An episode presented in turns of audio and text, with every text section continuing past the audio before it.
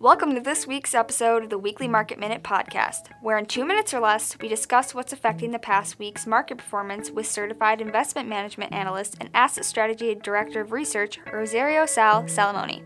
In this series, we will provide insights on what's affecting the financial markets, news of interest, as well as give you a preview of what might be ahead. And now, here's Sal. Stocks have been on a roller coaster ride since September, and this week may be no different.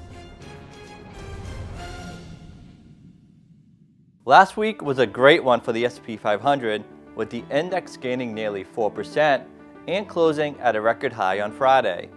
Last week's performance also serves as a good reminder not to sell just because stocks are going down. Because if you sold during the volatile last week of November and the first week of December, you would have missed the strong performance of last week.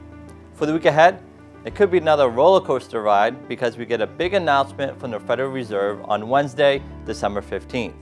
The key question surrounding this meeting is will the Fed announce a quicker taper? If yes, how does the market react and digest the news? For a more detailed market report, head on over to assetstrategy.com. Also, subscribe to our YouTube channel and check out some of our other social media pages.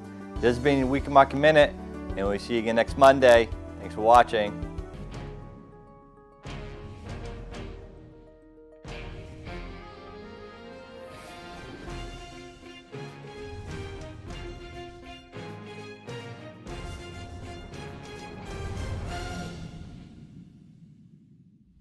Like what you heard? Subscribe to our podcast. We're on iTunes, Spotify, Google Podcast, Anchor, and other podcast platforms. Also, be sure to follow us on our social media sites. This has been your Weekly Market Minute. Thanks for listening.